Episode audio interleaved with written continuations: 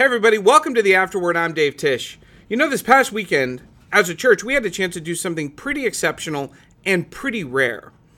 On this weekend, 20 years ago, Steve and Dana Clifford came over the hill from Santa Cruz and took over leadership of Westgate Church. And for the next 20 years, two decades, 1,040 weekends, Steve and Dana Clifford faithfully pastored one congregation in one place. And again, this is just exceptionally rare. And I got a chance this past week to just sit down with Steve and talk about the last 20 years of ministry. And this conversation was not only super fun, but it was also personally rewarding for me. For those of you who don't know, I've been on staff here for about 7 years at Westgate Church. But 3 years before that, Steve was my mentor. He put out a call at a Unleashed conference. He said, if you're a young pastor in the area and you just want to sit down and meet, I'd love to. And so I got up the courage and actually set up lunch. We actually went out to Rojo's, which was this little wraps place right across from the Saratoga campus. I remember I was so nervous for this meeting because Steve was like such a big shot in my eyes. I had my questions written out. I actually ran the questions by some of my friends and said, is this a stupid question? What should I do? And my friends were like, do not waste his time. But Steve was immediately disarming, and pretty soon he became one of the most encouraging, helpful, and inspirational coaches in my life. And then I got to work for him for the last 7 years. And to say that Steve has impacted me is such an understatement. It would be like saying that LeBron James impacted the Cleveland Cavaliers franchise. So from all of us on staff, from all of us in the congregation, thank you, Steve and Dana, for 20 years of faithful leadership. We are all better for it, and we're all better because we know you guys. So, without further ado, let's dive into a conversation with Steve Clifford about 20 years of ministry.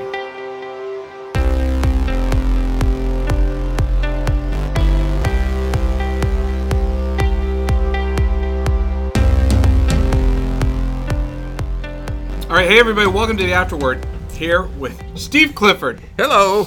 Steve, okay, so this past weekend was kind of a big one.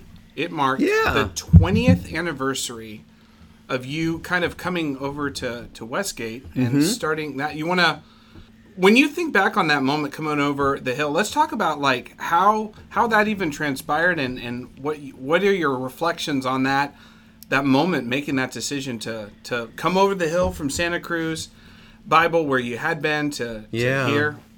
You know, it was a journey that completely went the way I didn't think it was going to go. I mean, we were pretty sure we were going to go back to Texas. We had done our 10 years in Santa Cruz. Wow. We did not want to come back to we didn't want to stay in California. We didn't want to come to San Jose. If we stayed in California, we wanted to go someplace rural, a little more small town. Dana and I are more naturally kind of bent towards that kind of a situation. So we thought we'd go back to Texas. We thought we'd be anywhere. But God in his mercy, and I really mean that, in his mercy, he allowed me to, and I think back on it, at the time when I came to Westgate, I literally fell in love with the elders. Huh. And it was just the strangest thing. We had several meetings, and there were several candidates. They had narrowed it to 3 candidates, and I was one of those 3. And as I interviewed, I had more questions. As I brought those questions, we had more dialogue. As I dialogued and got exposed to more and more Westgate core people, I mean, they prayed me in. God mercifully allowed me in. Hmm. And I really look at it. I had asked God to allow me to just find a place that what I brought was what they needed. Yeah. You know, that I could just be myself. Yeah. And Westgate, one of the great, they have taken care of me in many different ways. Financially, have been very generous to me. They've given me lots of freedom. They've given me lots of grace when I've said stupid things or used words I shouldn't use. But they really just have allowed me to be me. Mm. And what a gift that is, really. What a gift that is. And that gift from the elders to me has, you know, I've been able to extend that to others and kind of create a culture where I think one of our strengths is the people that you see on the platform is the people that they really are. Yeah. We don't have a preaching voice and a regular voice. We got a voice, and so that's been kind of one of the cool things. Just curious, when you look back over 20 years, when you look back on it, what do you see? Do you see moments? Do you see people? Do you see events? Do you see, like, how does that look? I don't even know what that would be. Like, that's a fairly substantial amount of time to invest in one place. What do you see? Do you see, like, victory? How do you even view it when you think about it? I don't know that I think about that very much. Because you're so future oriented? I'm really actually more of a now guy.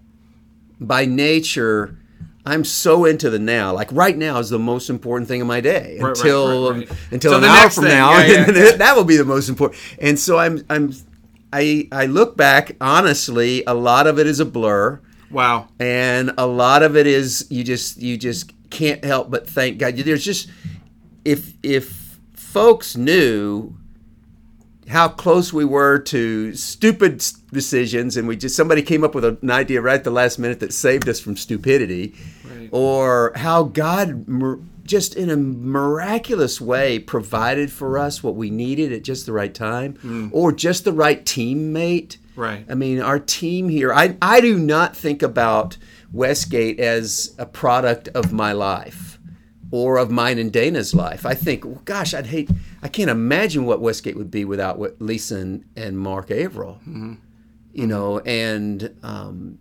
I could go on and on and on. I mean, you just name any staff member you want. Right.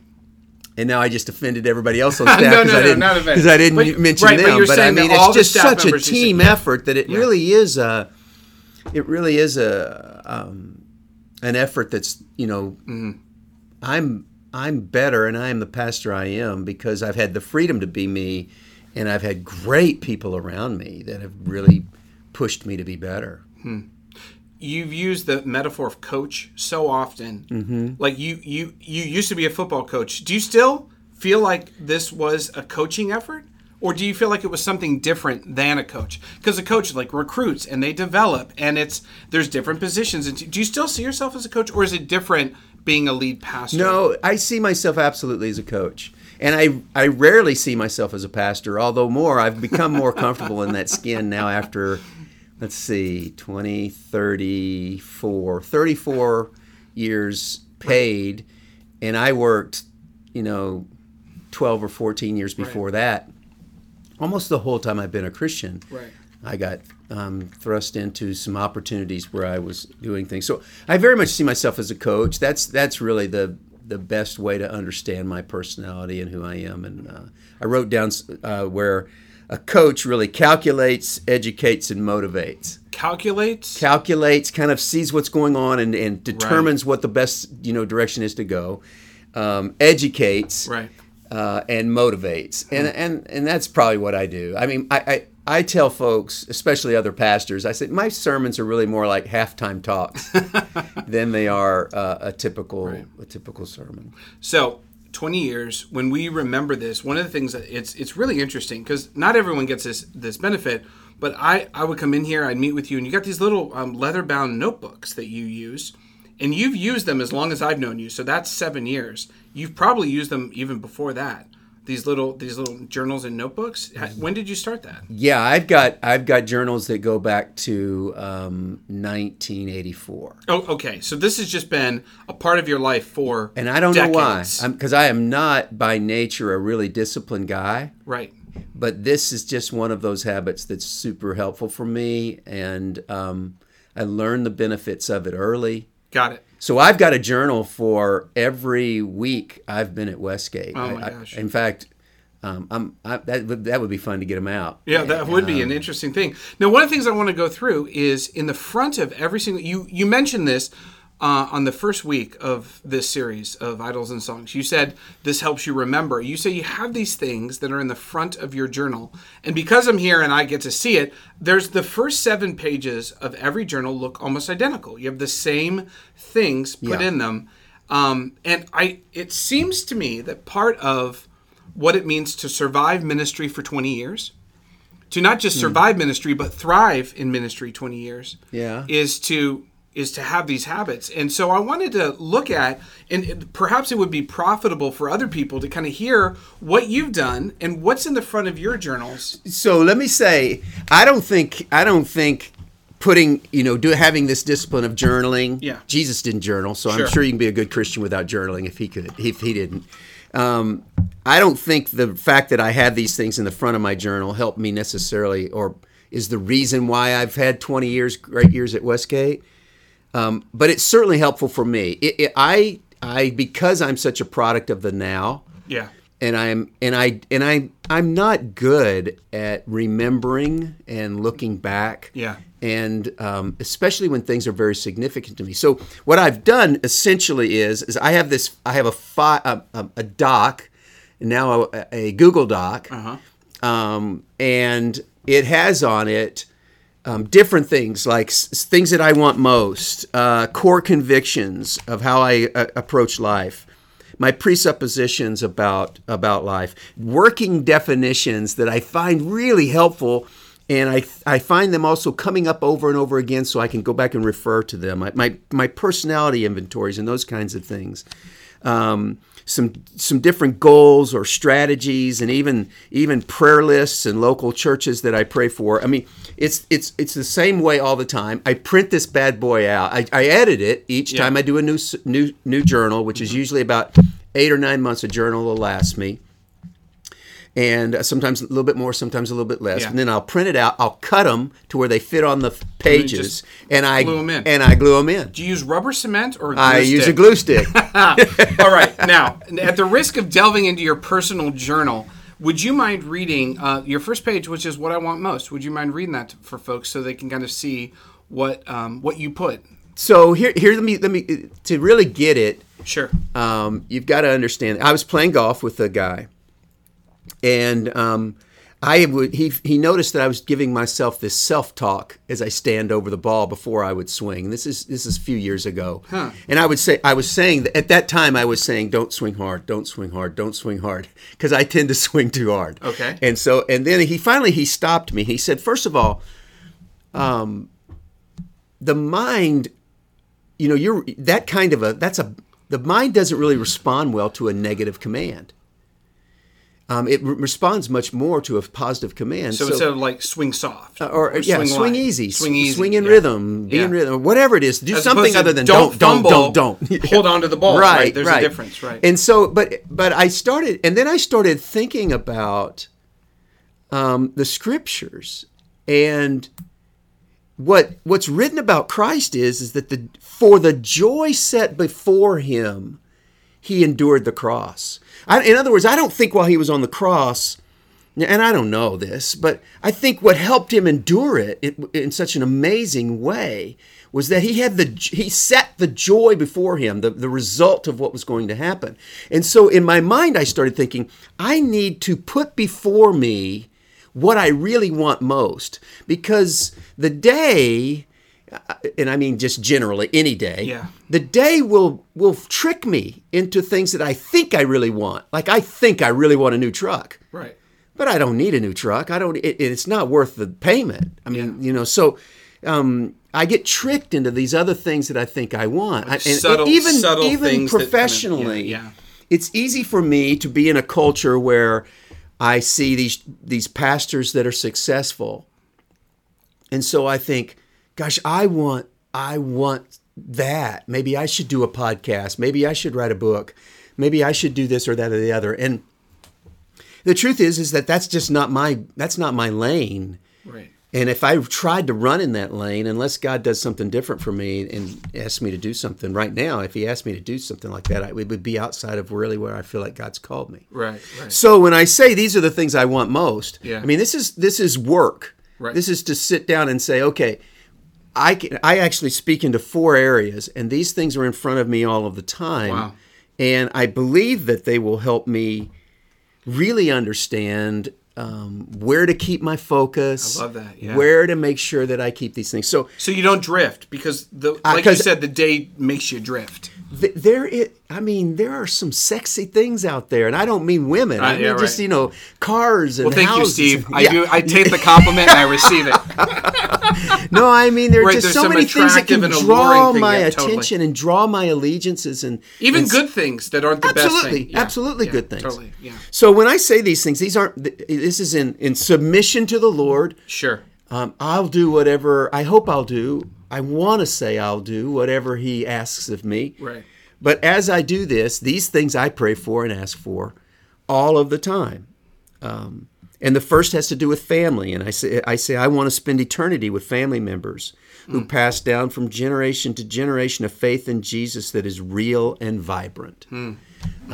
And that's a frustrating area in my life, that not everyone in my family really embraces Christ on a daily basis. But I desire to see that happen, understanding that life is short, and I would like to see that in my family. I would like to see it would be a cool thing that the most kingdom impact is going to come out of somebody else. Maybe my granddaughter is going to be a preacher.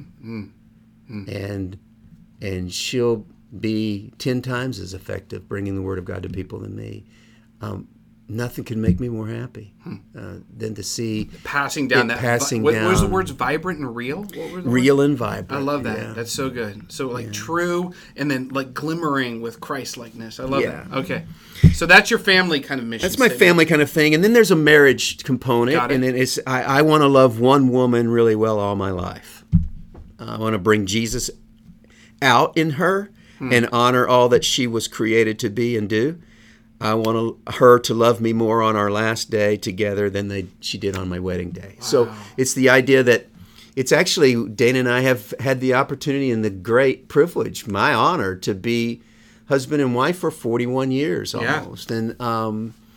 And it's still a ton of fun. It's just still full of discovery and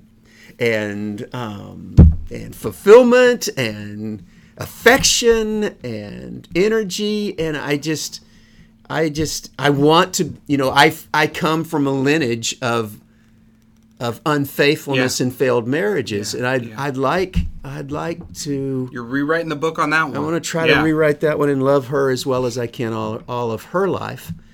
My third thing has to do with really vocation. Yep. And it says I want to give my life to Jesus' church. Oh. And I want to serve her so that she becomes all Jesus wants, to be part of a dynamic, soul-winning, Bible-preaching, world-changing group that loves Jesus and lives like him. And loves Jesus and lives like him. Yeah. That's a little 640 language there. That's 640 language. I believe that the core of obedience in discipleship. It's just being obedient. Yeah. And obedience looks like a commitment to loving God, loving your neighbor, and loving one another. Yeah. I'm more sure of that than I was in 2002 when we first began to talk that language, when I had first come to actually 2001. So right. And then the fourth one is it has to do with my own personal responsibility. I want to do all this with joy. I want to steward my gifts and my health so I can give my life fully and joyfully to Jesus, to finish my race with integrity and courage. And that's incredibly meaningful to me. It's been a season where I've watched men really particularly hard. That I hold in very high regard, and that have been a really important part of my own Christian journey, that have made mistakes. And so I'd like by God's grace, and that'll only be the way it happens. Because if David can fall, the great King David, then certainly I am not culpable, but I'm capable of that. I pray to God that I can, that He'd take me out before I do anything stupid to keep me from finishing well. It's a little bit like you've written a mission statement for your life in these different areas of your life. Yeah, it is. I actually have, if I can find it, I have a I have a kind of a personal mission statement. Oh, you do? Okay. Yeah, it's to help lead a local church that is effective in making disciples. Wow. And I don't have to be the lead guy necessarily. Sure. I mean, in fact, I'm sure that I won't be a lead pastor the rest of my vocational career. But I just want to help. I want to help a local church. I'm not interested in being national or being regional. I'd like to help a local church reach their area and make disciples. And that's awesome. And the way that kind of comes out, my to borrow a phrase from my good friend Chip Ingram, my holy ambition would be to change how churches work from being siloed to being relational, from being competitive with one another to being communal, from being members to being disciples, and from concentrating on size to concentrating on the kingdom. Whoa. Yeah. And again, that has been, I feel like that's been the drum of your life, that you've tried to do that. And one of the reasons it's the drum of my life is that I keep it in front of me over and over. When when there is a tendency, there is just such a strong tendency inside of church work to ask all the wrong questions. Yeah, yeah. How big is your church? Yeah, yeah. You know, how big is your budget? How many buildings do you have? How many books have you written? Right. It seems like budget, buildings, books, and butts in the pews. That's the four B's. So I mean, it's so attractive to be distracted towards those other things.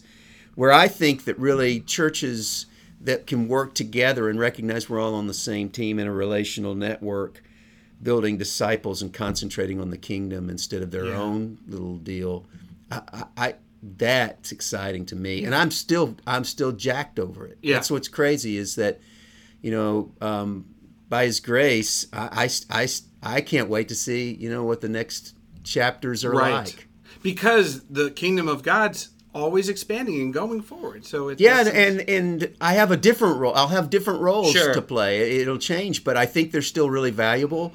And you mean like when you're 80 and you start losing some steam? Yeah. I don't know. Well, maybe I don't know. I mean, I had somebody tell me recently, "Oh my gosh, you still look exactly the same." And I'll tell her that's because I looked old 15 years ago. I've been bald and gray for a long time, so.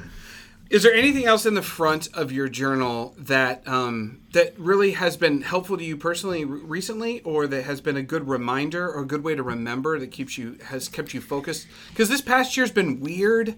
I think it's been hard to remember in some ways. Has there been something that's been helpful to you recently? I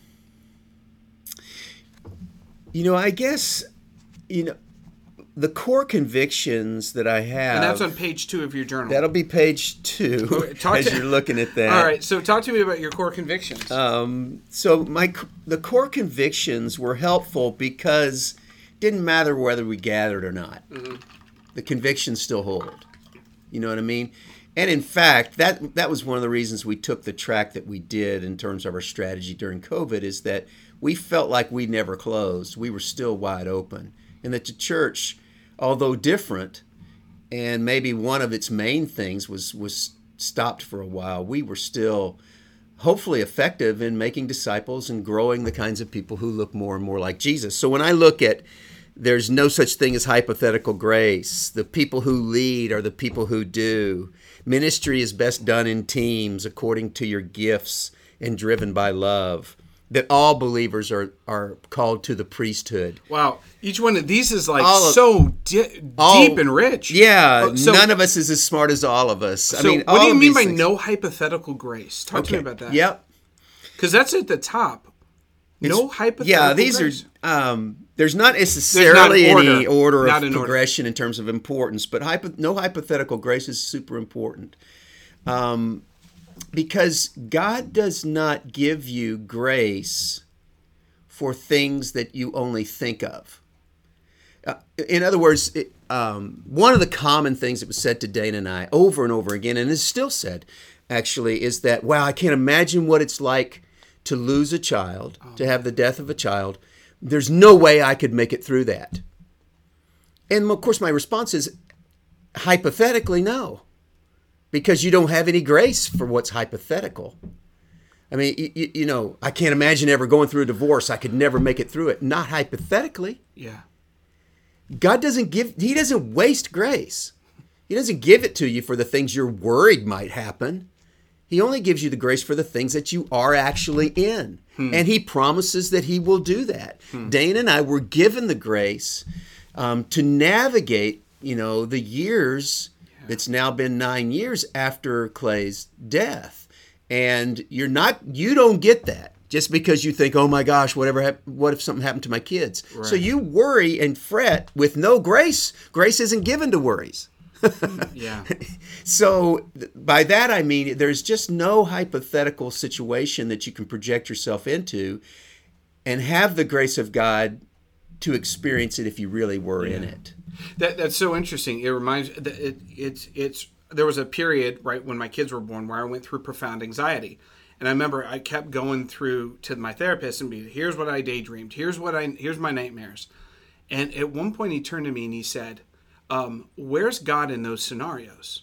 And in my daydreams, my nightmares, and those anxiety attacks, he was nowhere. Yeah. And he's like, that's because God doesn't inhabit fake things. Right. Which is what you're saying, that a real God would really show up and really be there and really help with real grace. And my projection... And in real time, not in things that are projected out there or anything like that. What a powerful reminder. Yeah. The next one you said is... well, one that kind of goes with that is the value of progressive revelation. And this core conviction that this is the way that God speaks. And it basically is this. When he leads you with a compass, not a map. Yeah, right. You don't get every up and down. You just get vague right directions and six steps and then take a left-hand turn. Right. It's more of, I'm going to lead you into a land you do not know. Right. Very Abraham-y. Now take a step into the darkness and watch me light the whole place up. Wow. And so those two things... progressive revelation that God's going to give you. He's going to tell you what you need to know when you need to know it. Mm-hmm. And then there's no hypothetical grace in the midst of it. So not when we need to know it, because I sure would like a little bit more of a game plan. When we want to know it. He's not going to do it there. Yeah. He's going to be when we need to know it. He's going to tell us then and not before. It feels very much like the principle of the manna, you know, daily bread. Yeah. Right. Yeah. Not absolutely. That's really interesting. Yeah. And then you said leaders do? What was that? The people who lead are the people who do. The people who lead are the people who do. What do you mean by that? So I spent early years in ministry looking for people who weren't doing anything and trying to get them to do something. Okay. Sure. That makes sense. Makes sense, right? They're not doing anything and they've got some time. Sure. Here's what I've come to is that the people who are doing stuff already, they're the people who you need to ask. Huh. Because the people who lead are the people who do. Huh. And so leaders are doers. They're active. They're initiators. Yeah. You know, if I go to somebody and they're like, you know what, I got a lot of time. What do you need done? I'm suspect of that because people on the go, people that are engaged in life and in the walk with Jesus, they're busy. They're almost always busy. So I don't ever let busyness detract me from recruiting people. I would always rather recruit a busy person than a person who's not busy. And then I would just give them the vision of what I'm asking them to help me with, and then let them decide if it coordinates with their gifts and what they want to do, or they want to continue to give their life to what they're giving it to now. I don't want to say no for them. Right. So those things. Is there anything else on that list that what else is on there? You said something about ministries best done in teams. Teams, gift-based and love-driven. And that's just kind of a layout of Romans 12. That's just, and that's it comes makes out a ton of sense. So, I think that's it. Let me share a couple of, I also keep these really pithy little definitions of things. Okay. Just to help me, and when you, and when I hear somebody define something like perfectionism, perfectionism is a lack of grace turned inward, and judgmentalism, is a lack of grace turned outward. Oh wow! So when you make grace in the way that you treat people, everybody's usually one of those two categories. You're either going to be a perfectionist or you're going to be outward judgy. Which one? Now I know. Dana tends toward perfectionism. She does. And do you tend toward judgmentalism? more than perfectionism. So I've got these three definitions. It's perfectionism is the lack of grace turned inward. Yeah. Judgmentalism is the lack of grace turned outward. And legalism is the lack of grace turned upward. Ooh. That you think God's keeping score, and so you've got to make sure that you do. So those kinds of things. Yeah. So here's a couple of definitions that I picked up. You can see that they're in pen. Yeah. The other ones are ones that I've typed in. So when I just start a new journal, actually this probably in 2 weeks, when I start a new journal, I have to edit this list. But beauty is goodness made manifest to the senses. God's goodness made manifest. Not, to the senses. Mm-hmm. Wow. Legacy is determined by your final chapter, not your finest chapter. That's one I've been sitting with lately. Wow. Is that you want to, as a person, I want to be able to say to Westgate at some point when I'm gone, remember me this way, but they'll remember me by how I end. More likely than not. Meaning you can, as we've seen, you can derail your entire legacy with a bad final chapter. Yeah, you really can. Yeah, that's true. And then one last one. These are all just new ones. Coincidence. Coincidence is God's way of remaining anonymous. That reminds me of that. What is that saying? I forget what theologian said it. It was something like, in any moment of my life, God's probably at work doing 10,000 different things, and I'm probably aware of 3 of them.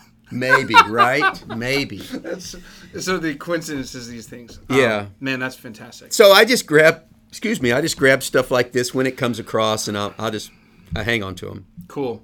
Final question for you. 20 years, 2 decades. When you think about remembering, what do you want to be remembered for as the leader of Westgate? If people thought of you and... as they think back on your 20 years, what would most be fulfilling to you if people thought of you in that particular way? You know, I don't spend any time really thinking about that. And I guess I would say I'll just leave that to them. And probably some people, you know, because you're so many different things for so many different people when you're in this weird thing called pastor. Yeah. So some people will remember me as a coach, and some people will remember me as a shepherd, and some people will remember me as a leader. Some people might remember me as a networker. Some people might remember me as somebody who yelled too much and was angry a lot of the time. I mean, who knows? I don't know. Sure. So I just don't know. I don't know that energy spent on that. I've got these things that I want most, and I feel like to fulfill my calling that God has placed on my life as I understand it. Okay, and so I may have some of it wrong, but as I understand it, you know, I want to be in a family situation that's generationally faithful to Jesus. I want to love my wife well all her life. I want to give my life to the church and see a group of people get actually effective in building discipleship and turning people more and more like Jesus. And I want to do it in a way that's joyous, because joy is such an indicator of the condition of our hearts as we see God accurately. So I'm going to try to do that. I mean, that's what I really want. I mean, if God said, what's the stuff you really want me to do? It's not, you know, give me a bigger house, more square footage, faster car, shiny or whatever. It really is those kinds of things. And if God will allow me to just give my efforts towards that, I'm going to leave the rest of it. I'll leave the rest of it up to somebody else. That's awesome. Well, Steve, 20 years at Westgate. Here's to the next 20, all right? I'm thankful. All right. May it be so. Thanks, bro. Thanks, Steve.